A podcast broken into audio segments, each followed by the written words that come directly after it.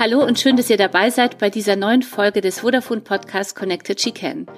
Ich bin Kasia Mull-Wolf, Gründerin des Emotion Verlags und für acht Folgen Gastgeberin dieses Podcasts.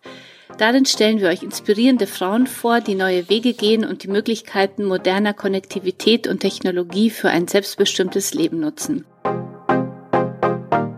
Heute spreche ich mit Emmy Charlotte Förster, einer jungen Informatikerin, die gerade ihr eigenes Start-up in der Gaming-Branche gegründet hat und damit als Frau immer noch eine große Ausnahme ist. Mit Emmy möchte ich darüber sprechen, was das Besondere an ihrem selbstentwickelten Spiel ist, inwieweit Frauen auch als Endnutzerin beim Gaming benachteiligt werden und welche Rolle Solidarität unter Spieleentwicklerin spielt. Ich freue mich sehr, dass du da bist, liebe Emmy. Erzähl uns doch bitte zunächst mal, wie und wann du angefangen hast, dich für Computerspiele zu interessieren. Ich freue mich auch sehr, hier zu sein. Eigentlich schon sehr früh. Also ich habe schon angefangen, ich glaube mit drei Jahren Computerspiele zu spielen und die Faszination kam, glaube ich, mit fünf, sechs Jahren an den alten Adventure-Spielen. Im Prinzip ist auch immer geblieben, hat sich auch so gehalten, auch an, wenn man es nicht so gern sagt, an Shootern. Yeah. Bis ich dann als selber so ungefähr mit zehn angefangen habe, selber Computerspiele zu basteln, also kleine Computerspiele, weil ich das halt sehr faszinierend fand, selber Sachen zu programmieren, weil es halt irgendwie magisch ist. Man schreibt ein paar Zeilen Code und dann kann man alles auf dem Bildschirm sehen und es bewegt sich und das ist eigentlich sehr, sehr toll. Und deine Eltern haben das dann gleich gefördert? Sie fanden das auf jeden Fall toll. Also ich glaube, es kam mehr von meinem Bruder. Okay. Der hat mir dann alle möglichen Bücher geholt. Also ich habe noch ganz alt mit Turbo Pascal angefangen. Die Sprache kenne ich auch von meiner Mutter, die ist ja auch Informatikerin. Turbo Pascal sagt mir auch noch was. Und wie ging es dann weiter? Dann hatte ich irgendwann später angefangen, C++ zu lernen und habe mich dann auch entschieden, Informatik zu studieren, weil ich dann auch Computerspiele wirklich bauen wollte. Bei Gaming denkt man schnell an Suchtverhalten und zu wenig frische Luft. Wie intensiv betreibst du selbst dein Hobby und stimmt dieses Klischee heute überhaupt? Ich habe früher sehr viel Computer gespielt. Also nicht, dass ich süchtig war, sondern es hat wirklich einfach sehr viel Spaß gemacht, besonders weil es halt auch gewisse Fertigkeiten fördert, auch Puzzleverhalten, Denkvermögen. Das mache ich in letzter Zeit nicht mehr so viel, einfach nur, weil man halt durch die Arbeit nicht mehr dazu kommt. Natürlich können Computerspiele Suchtverhalten auslösen, besonders wenn sie darauf designt sind. Also es gab jetzt ja die großen Aufschreie mit äh, Star Wars Battlefront 2, die dann extra darauf gebaut waren mit den ganzen Lootboxen. Normale Computerspiele sind häufig nicht darauf designt und machen halt auch äh, sehr viel Spaß und führen eigentlich auch nicht dazu, dass man den ganzen Tag am Rechner sitzt. Ähm, sind eigentlich auch häufig positiv zu sehen. Also es gibt das Beispiel von Super Mario, so das ganz alte, wo sie jetzt auch festgestellt haben, dass Kinder, die das damals gespielt haben, tatsächlich sozialer sind. Ah, okay. Das führt mich gleich zu meiner nächsten Frage. Würdest du sagen, dass Gaming Menschen verbinden kann dann sozusagen mit diesem Beispiel oder ist es eher etwas für Einzelgänger? Gaming verbindet, glaube ich, schon, besonders bei Multiplayer-Spielen. Also ich habe sehr viel damals mit meinem Bruder zum Beispiel zusammengespielt. Das sind so die alten Monster Truck-Spiele, das sind die alten Rennspiele. Also es gibt sehr viel soziale Spiele, man hat sehr viel Kontakt. Es kann halt sein, dass viele Leute mehr Kontakt über das Internet haben als zu Freunden in der echten Welt, aber ähm, ich glaube, es verbindet also auch unter dem Aspekt international. Es gab ein altes Online-Rollenspiel, das gibt's auch nicht mehr, das war Asheron's Call. Darüber habe ich, glaube ich, auch Englisch gelernt. Das. weil man hatte sehr viele Freunde, die waren dann halt Amerikaner. Mhm. Und das ging halt nicht, weil die können halt kein Deutsch. Und ähm, man hat dann immer noch so Verbindungen rüber nach Florida oder zu anderen Leuten, die dann ja einfach nicht hierher kommen. Wie kam es dann dazu, dass du das äh, Thema Gaming zum Beruf gemacht hast und was begeistert dich äh, daran? Ähm, ich glaube, weil ich als Kind das schon immer werden wollte. Also es ist tatsächlich mein Kindheitstraum. Sind deine Eltern denn auch, äh, kommen sie auch aus der Technologie? Sind sie in der Technologiebranche tätig? Nicht direkt. Also meine Mutter ist Informatiklehrerin so, unter anderem. Auch. ja, ich glaube, wir sind alle so Informatiker. Mein Vater ist halt auch Informatiker okay. und ja, mein Bruder jetzt auch. Auch, okay. Aber ich bin direkt, glaube ich, dazu gekommen über, ähm, ich war halt vorher in der Forschung, also nach dem Informatik- und Mathe-Studium und da hatte ich mit Virtual Reality Headsets zu tun. Mhm. Also noch mit den alten die die Bewegung nicht so wirklich im Raum getrackt haben, sondern die, die man, wie man sie jetzt halt in Plastikschachteln, die Handys in die Plastikschachteln steckt und die nur die, die Kopfrotation mhm. äh, tracken. Und das ist mir halt furchtbar schlecht geworden. Und dann habe ich und mein Mitgründer mich halt so lange hingesetzt mit den neuen Headsets. Es gab dann halt neue Headsets, die wirklich Bewegung im Raum verfolgen und haben dann etwas gebaut und Techniken entwickelt, sodass mir nicht mehr schlecht wird. Mhm. Und wo wir uns, das dachten wir uns halt der perfekte Einstiegspunkt, um damit Computerspiele auch zu entwickeln, weil wir das beide mal machen wollten. Du hast es jetzt selber schon erwähnt, das, dazu wollte ich dich nämlich unbedingt auch fragen, weil du ja, sag ich mal, so eine Art äh, körperliches Problem hast, dass äh, dir ähm, das Spielen von vielen Virtual Reality Games ziemlich verleidet. Äh, kannst du uns das beschreiben? Du hast ja gerade gesagt, es wird dir schlecht, aber wie, wie macht sich das sonst noch bemerkbar? Ähm, das macht sich im Prinzip bemerkbar, das fühlt sich an wie Sehkrankheit.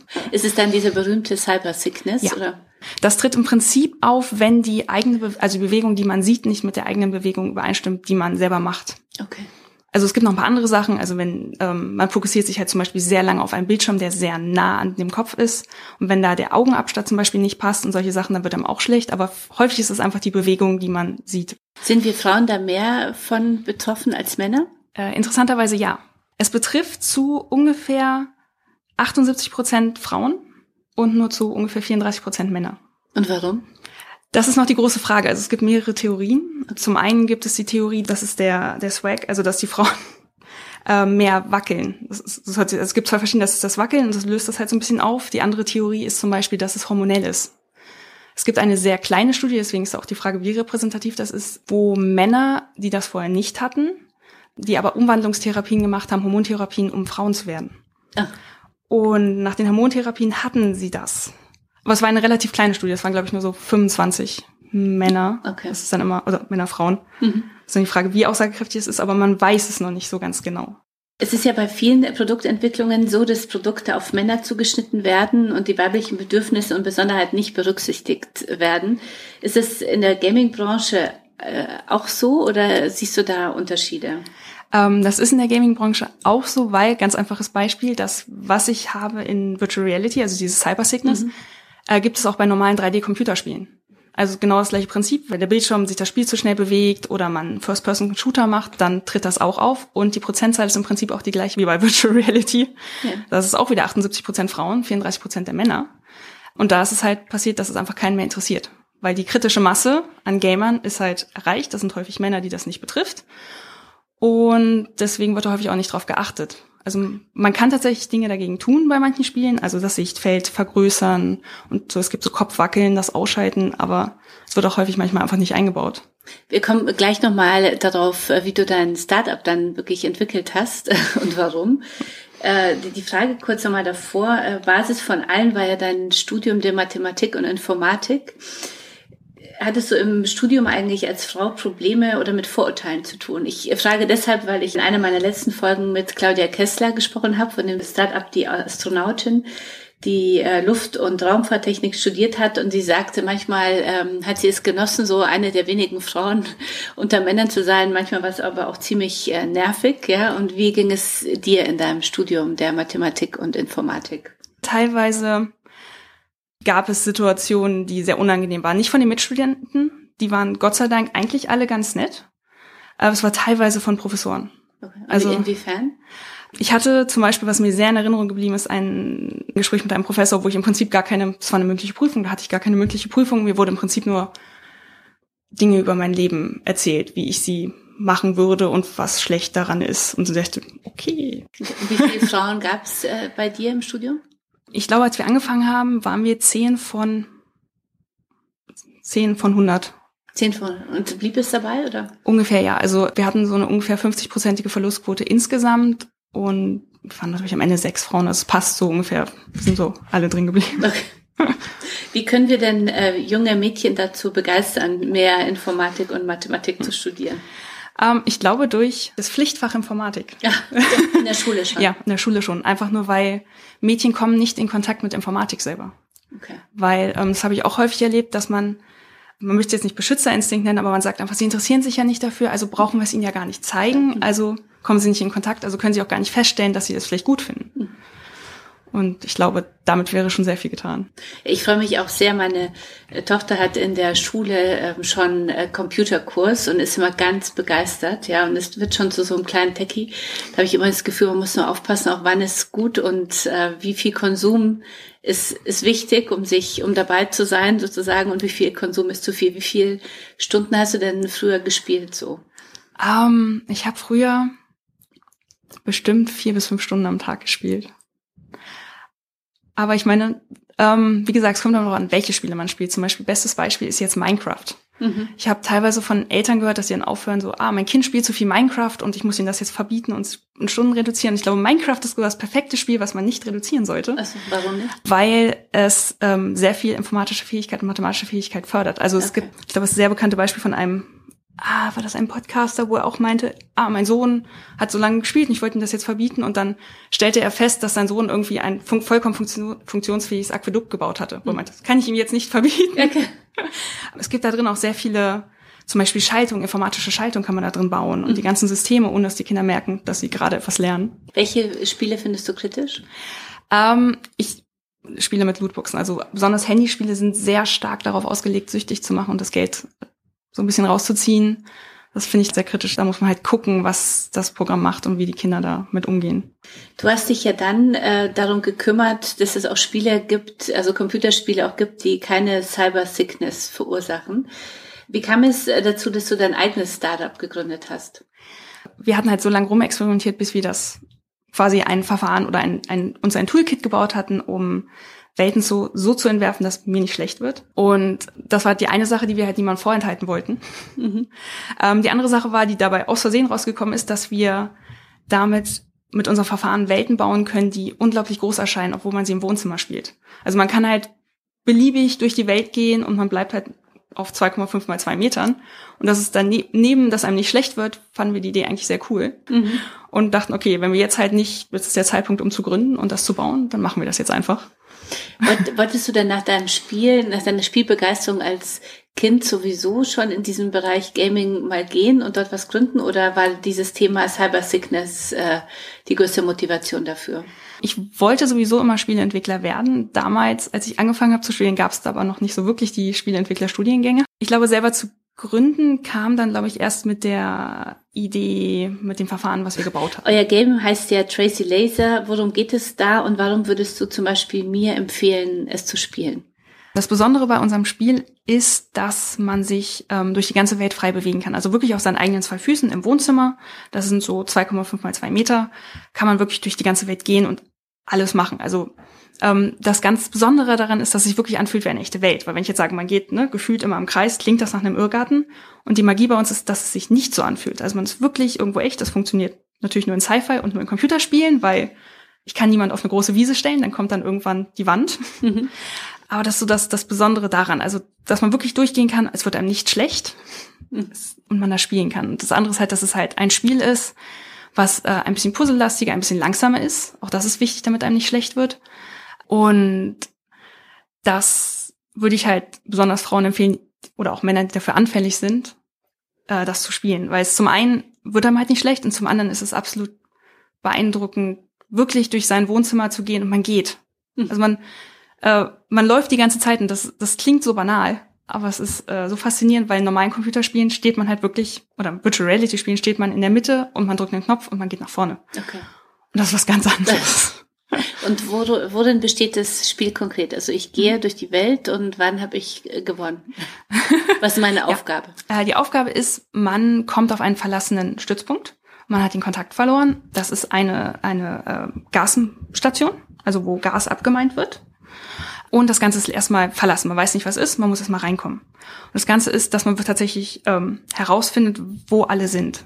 Das heißt, man, man geht durch Stationen, man kommt weiter nach unten, man, man löst das Rätsel und ich kann jetzt nicht zu viel sagen, was, was da unten ist, aber man muss am Ende wieder entkommen. Und man macht zwischendurch Pause oder, oder spielt man das durch? Was ist deine ja. Empfehlung? Ähm, die Idee ist, dass wir es so bauen, dass man ungefähr 15 bis 30 Minuten Pause machen könnte, wenn man möchte. Weil einem, also zum Beispiel, ich kann das Headset nicht länger als 30 Minuten tragen. Das ist auch so, viele haben das, aber deswegen ist es stationsbasiert, dass man einfach das Headset absetzen kann dann. Oder man kann es weiterspielen, wenn man möchte. Und alleine oder zu zweit? Äh, alleine. Alleine. Und wo spielt man typischerweise so ein Spiel? Wenn man die Ausrüstung hat, häufig zu Hause. Und wenn man den Platz hat. Wenn man das nicht hat, gibt es auch äh, Virtual Reality Arkaden. Da kann man hingehen, dann kriegt man einen Rucksack auf. Wenn man, also wenn man Glück hat, es gibt sehr große Arkaden, dann kann man durch ein großes Lagerhaus laufen mit seinen Freunden zusammen und kann da auch das Ganze erleben. Das, die sind auch sehr cool. Also wenn man das auch ausprobieren möchte, kann man da auch immer hingehen. Und äh, noch die letzte Frage zu eurem Spiel. Äh, wenn ich jetzt starten möchte heute Abend, welches Equipment brauche ich dazu? Wenn man einen Rechner hat, der ein Gaming-PC ist, dann würde ich mir auch eine entsprechend teurere Brille holen. Also es sind dann zum Beispiel gibt es die Valve Index, die ist jetzt halbwegs neu, die hat sehr tolle Handcontroller und das Tracking ist sehr ordentlich und gut. Aber es gibt auch die günstigeren Microsoft-Brillen oder die Oculus-Brillen. Wenn man nicht so einen Rechner hat, dann gibt es die Oculus Quest. Da hat man die ganzen Features, also man kann wirklich durch seinen Raum laufen, man hat Hände. Das Tracking ist stabil, das ist sehr wichtig, damit dann nicht schlecht wird. Mhm. Und da kann man auch relativ viel mitspielen. Also die Grafik ist nicht ganz so toll, weil es ist halt ein sehr hoch optimiertes Handy, aber es kann dafür erschreckend viel. Wie ist das äh, Thema äh, äh, Gleichberechtigung mhm. so in der in den einzelnen Spielen? Ist es seid ihr da schon äh, auch Vorreiter oder wie äh, kann, kann sich da noch was verbessern? Ich glaube, da kann sich noch was verbessern. Also wir haben zum Beispiel mit gesagt, okay, unser Hauptcharakter ist eine Frau. Mhm. Ich meine, das ist in einigen Spielen jetzt auch schon so, aber wir haben halt so, bei uns haben auch einige geraten, nehmt doch keine Frau, da kann sich doch keiner mit identifizieren. Aber ich glaube, da tut sich auch inzwischen schon mehr. Also es ist, ähm, es entwickelt sich langsam eine Richtung, dass da mehr darauf geachtet wird, dass man auch feststellt, dass Frauen auch äh, repräsentiert sein wollen. Also ich weiß noch mein erstes Gefühl, wo ich, das war damals ein altes, auch ein altes Star Wars Computerspiel, ja. äh, Knights of the Road Republic, wo ich dann komplett fasziniert war, dass ich eine Frau spielen konnte. Für uns Laien, wie lange dauert es eigentlich, so ein VR-Game zu entwickeln und was sind so die Herausforderungen? Ich kann, das ist wirklich für mich eine ganz neue Welt. Ich kann mir das gar nicht vorstellen. Und ich bin schon mit einer Mutter aufgewachsen, die ja viel programmieren kann. Aber wie geht es so bei einem VR-Game? Also man kann sehr schnell irgendein Spiel rauswerfen. Das heißt, man könnte sich ein Wochenende hinsetzen und was rauswerfen. Das möchte man dann aber vielleicht nicht wirklich spielen. Ich glaube, wenn man ein vernünftiges Spiel haben möchte, wahrscheinlich ein, zwei bis drei Jahre je nachdem, wie groß es sein soll und was man haben möchte, damit man auch ein vernünftiges Spielkonzept hat. Wie kommt so ein Spiel dann in den Markt? Also wenn, als ihr eure Tracy Laser Spiel entwickelt habt, ähm, wie ist es dann sozusagen in den Markt gekommen und, und wie ist so das Preisgefüge? Es auf den Markt zu bringen an sich ist Gott sei Dank inzwischen relativ einfach. Also man kann einfach alles auf Steam hochladen. Es gibt natürlich die Oculus äh, Stores und die anderen Stores. Ähm, das Problem ist es dann zu vermarkten. Also hochladen ist einfach mhm. ähm, ist dann irgendwie, ja, marketingtechnisch irgendwie Leuten zu zeigen, ist dann wieder schwieriger und da kann man, glaube ich, auch sehr viel Geld reinstecken. Da gibt es auch wieder mehrere Wege. Wenn man einen Publisher hat, macht er das Verein. Wir wollen versuchen, das alleine zu machen. Mhm. Aber man muss dann halt gucken, ob man das mal über Twitter, über Facebook die entsprechenden Trailer, Marketing-Sachen macht. Also eventuell ein paar Zahlen äh, für uns vom Markt. Wie groß ist der Markt? Wie viele Spieler gibt es? Ist es ein steigender Markt oder eher ein, ein stagnierender Markt? Es ist inzwischen ein sehr, sehr schnell wachsender Markt geworden. Also es hat 2016 angefangen, ungefähr, da waren ungefähr verkauft 100.000 Headsets. Und ich meine, vor einem Jahr waren wir ungefähr bei 12 Millionen Headsets, also 12 mhm. Millionen Leuten. Und das sind halt die richtigen VR-Headsets, also nicht die, ähm, wir kennen alle die Samsung Gear, also die Handybrillen, sondern wirklich diese richtigen Headsets mit, mit Handtracking und Kopftracking. Mhm. Und das war bevor die Oculus Quest rausgekommen ist. Die Oculus Quest ist ein sehr günstiges Headset, was aber trotzdem die Sachen, was ein teures Headset kann, eigentlich ganz gut kann. Das heißt, das hat sich sehr, sehr gut verkauft. Da weiß ich die Zahlen gerade nicht. Und ich glaube, dass der Markt ist dann nochmal sehr stark gewachsen. Und wie groß ist die Startup-Szene in diesem Bereich? Und wie viele Frauen gibt es im Gaming-Bereich in der Startup-Szene? Ähm, die Startup-Szene ist da, glaube ich, bei Virtual Reality auch recht groß. Ähm, ich weiß, dass wir sitzen jetzt zum Beispiel in einem Coworking Space in Hannover und Hannover hat sein eigenes Virtual Reality Lab. Und ähm, das sind, ist, glaube ich, nicht die einzige Stadt. Es gibt sehr viele, die machen Industrieanwendungen, aber auch Spiele bieten sich halt an. Ähm, Frauen in Spielen ist immer schwierig zu sagen. Ich glaube, wir sind immer noch unter 20 Prozent. Mhm. Und bei Gründung meine ich, das letzte Mal, als ich geguckt hatte, waren wir bei fünf Prozent. Und warum? Warum denkst du, wir finden so wenig Frauen? Ich meine, klar, mhm. wir kommen ja von einem Studiengang, wo schon nur zehn Prozent der Frauen da äh, mitmachen, aber warum gibt es so wenig Frauen in der Gaming-Szene? Wir haben halt sehr wenig Frauen über die Studiengänge, das heißt, der Einstieg da ist schwieriger. Und dann wahrscheinlich über die Gaming-Szene. Ich weiß, inzwischen sind es, glaube ich, mehr weibliche Spieler geworden. Es ist natürlich die Frage, so der Jahrgang, der jetzt da ist, wie viele Spieler waren damals wirklich da, wie viele haben sich dann dafür interessiert für Computerspiele. Es ist wahrscheinlich wieder eine Kontaktsache, dass wir da mehr Leute in Gaming bringen müssen. Und ähm, dann wahrscheinlich auch mehr weibliche Entwicklerinnen kriegen und mehr weiblichen Einfluss kriegen.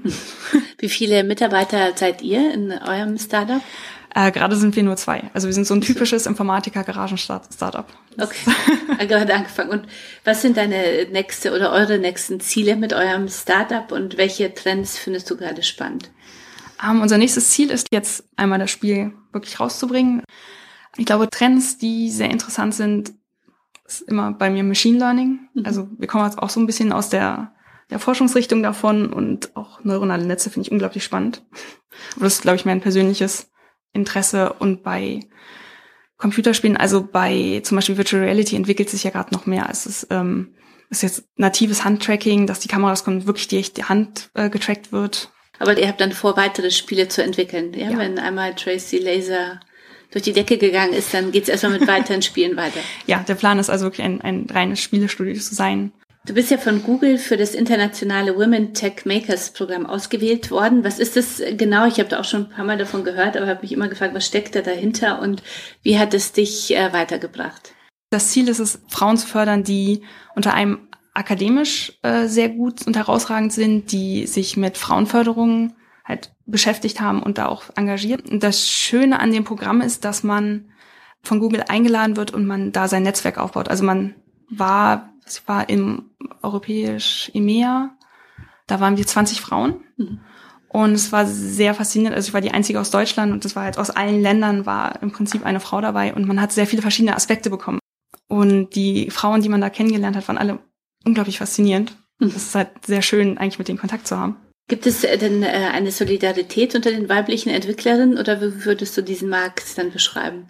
ja, ich glaube, es ist ein sehr, sehr starkes Netzwerk. Also es gibt auch, ähm, ich war jetzt auf der Gamescom oder auf anderen Sachen, da gibt's immer Frauen-Meetups und ich glaube, diese, das ist ein sehr, sehr starker, äh, ja, eine starke Verbundenheit zwischen den Frauen, die ich eigentlich sehr schön finde. Wie versuchst du selbst äh, Frauen dazu zu ermutigen, diesen Weg einzuschlagen, also in die Informatikbranche zu gehen und, und vielleicht sogar Game-Entwicklerin zu werden? Ich versuche immer grundsätzlich bei Frauenförderungsprogrammen mitzumachen, also als Mentor. Ich war, es gibt zum Beispiel Cyber Mentor, das ist, glaube ich, naturwissenschaftlich allgemein, da immer als Mentor mitzumachen. Ich habe versucht in der Uni da auch immer irgendwie zu helfen, auch da als Fachgruppen, äh, Fachgruppe irgendwie auch wieder Informatik in die, als Lehramtsstudium einzuführen. Es gibt zum Beispiel Girls Make Games, das dann speziell, wo Firmen die jüngere Mädchen einladen und sie dann zusammen Spiele entwickeln das ist halt was, wo wir dann wahrscheinlich auch, soweit ein bisschen mehr Zeit ist, dann mitmachen möchten. Dein, dein Job wäre ja ohne Technologie, Digitalisierung überhaupt nicht möglich geworden. Sozusagen, äh, welche Technologie, welche Apps, welche Tools bringen dich oder begleiten dich im Alltag? Zum einen hatten wir ja gerade mit äh, Verbinden, Offline-Verbinden bei Netzwerken, äh, bringen mich so die typischen Tools, also Telegram oder WhatsApp. Ich glaube, ich habe so alle möglichen drauf Hangout, weil jeder ist auf einer anderen Plattform. ähm, aber auch Discord. Also auf Discord hat man ja die ganzen größeren Gruppen. Da gibt es zum Beispiel das Female ähm, Dev Meetup, also auch Game Meetup. Die haben dann einen kompletten Discord mit den einzelnen Gruppen, wo man sich über alles Mögliche unterhalten kann. Wo findet man die besten Spiele? Steam hat zumindest die größte Auswahl. Es ist aber schwierig, das drauf Spiele zu finden, weil das halt sehr vollgemüllt ist. Es gibt jetzt irgendwie den, es gibt sehr viele Stores. Also es gibt jetzt noch den Epic Store, der ist so ein bisschen aufgeräumter. Ähm, es gibt GOG, das sind auch, da finden wir auch die ganzen alten Spiele, also Good Old Games, sowas wie Monkey Island. Mhm. Und welche Top 3 Spiele für Frauen, äh, für alle Frauen, die uns zuhören und jetzt äh, Lust auf Gaming bekommen haben, welche drei Spiele sollten wir jetzt mal versuchen? Ich glaube, ich würde in drei verschiedene Kategorien geben. Es gibt zum einen gibt es zum Beispiel Rimworld. Das ist mehr ein äh, Management-Spiel, wo alles immer furchtbar schrecklich schief geht.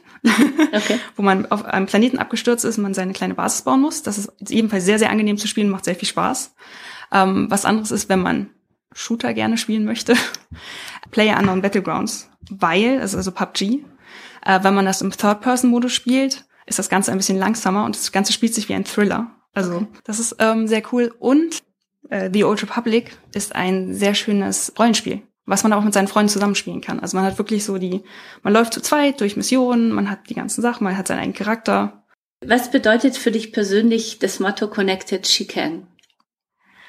Ich glaube, dass man durch, besonders durch Netzwerken, mit Frauennetzwerken, man sehr viel erreichen kann. Also ich glaube, in, in dem Zeitpunkt, wo man aus sich heraustritt und wirklich mit anderen Menschen spricht, man tatsächlich auch rausbringt, was man getan hat und man andere Menschen findet, die Dinge getan hat, die vielleicht auch nützlich sind. Also ich hatte jetzt zum Beispiel Netzwerken mit einer äh, tollen Grafikerin. Also wir als Informatiker haben relativ wenig Kontakt mit den Grafikern und die Grafiker haben irgendwie das Problem, dass sie relativ wenig Kontakt mit den Informatikern hatten.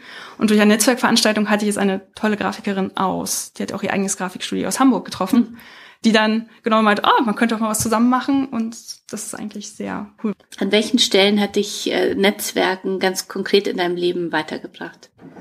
Ich glaube an der Stelle, wo man sich plötzlich nicht mehr alleine fühlt. Also man hat zwischendurch, wenn man, kann, man fängt an zu studieren und man stellt halt fest, man ist eine von wenigen oder man spielt Computerspiele und man hört halt die ganze Zeit nur Männer spielen und ah, das ist ja toll, dass du als Frau auch spielst und dann durch, durch das Netzwerken oder auch durch die Verbindung trifft man halt plötzlich andere Frauen und stellt fest, da sind viel, viel mehr, man ist nicht alleine. Mhm. Und das ist halt, glaube ich, ein, ein tolles Gefühl, weil es doch, man fühlt sich doch manchmal schon allein und dann stellt man fest, nein, das ist man gar nicht. Und wir können zusammen was bewegen. Was äh, möchtest du unseren Zuhörerinnen noch äh, am Ende unseres Gesprächs mitgeben? ich glaube, mitgeben, dass man wirklich seinen Weg geht. Also man sich nicht zurückhält. Ich wollte Computerspiele machen und es hat bei mir einen Tag gedauert. Ich bin durch das Studium durch und habe erst Forschung gemacht, aber dann dachte ich, okay, nein, ich gründe jetzt, ich mache das. Ich ziehe das jetzt irgendwie durch und manchmal so ein bisschen egal, was man mir sagt, ich bleibe dabei. Und ich glaube, das ist, was man auch tun sollte. Das war nun die vorerst letzte Folge des Vodafone Podcasts Connected She Can. Mir hat es sehr großen Spaß gemacht, euch als Gastgeberin verschiedene Frauen vorzustellen, die durch ihren Umgang mit Technologie und Konnektivität starke Vorbilder für uns sind. Ich hoffe, euch hat es auch gefallen und falls ihr noch nicht alle Folgen gehört habt, empfehle ich euch sehr, das auf der Vodafone-Seite im Magazin Featured nachzuholen. Hier findet ihr auch viele spannende Beiträge zum Thema Female und digitale Kultur. Ich wünsche euch nun alles Gute für euren Weg und bleibt connected.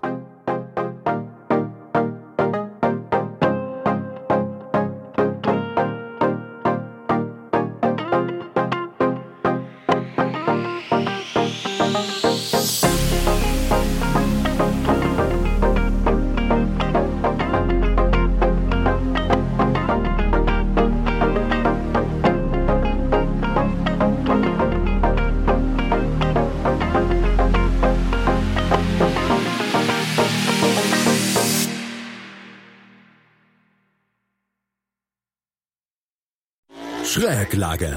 Der Talk zur Motorrad-WM. Mit Andreas Thies und den Experten von motorsporttotal.com. Von mir ist Weltmeister. Suzuki ist Weltmeister. Das ist die große Nachricht des zweiten Grand Prix in Valencia, der am Wochenende stattgefunden hat. In der neuen Ausgabe von Schräglage werden wir darüber sprechen. Wir, das sind meine Kollegen Juliane Ziegengeist und Gerald Dierenbeck und ich, Andreas Thies. Schräglage. Auf meinsportpodcast.de